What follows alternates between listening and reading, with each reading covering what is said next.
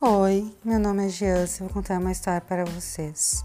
Ficar em silêncio não é apenas deixar de falar, mas educar os ouvidos para escutar tudo que está à nossa volta.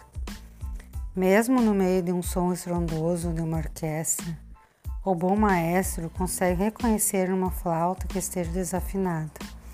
Da mesma maneira, nós precisamos treinar nossa audição até que ela seja capaz de ouvir a voz de Deus no meio do mercado. O homem moderno considera o silêncio algo muito aborrecido. Acha difícil ficar quieto, está sempre ansioso para fazer algo, dar um conselho, colocar um trabalho de pé e termina escravo de sua compulsão para agir.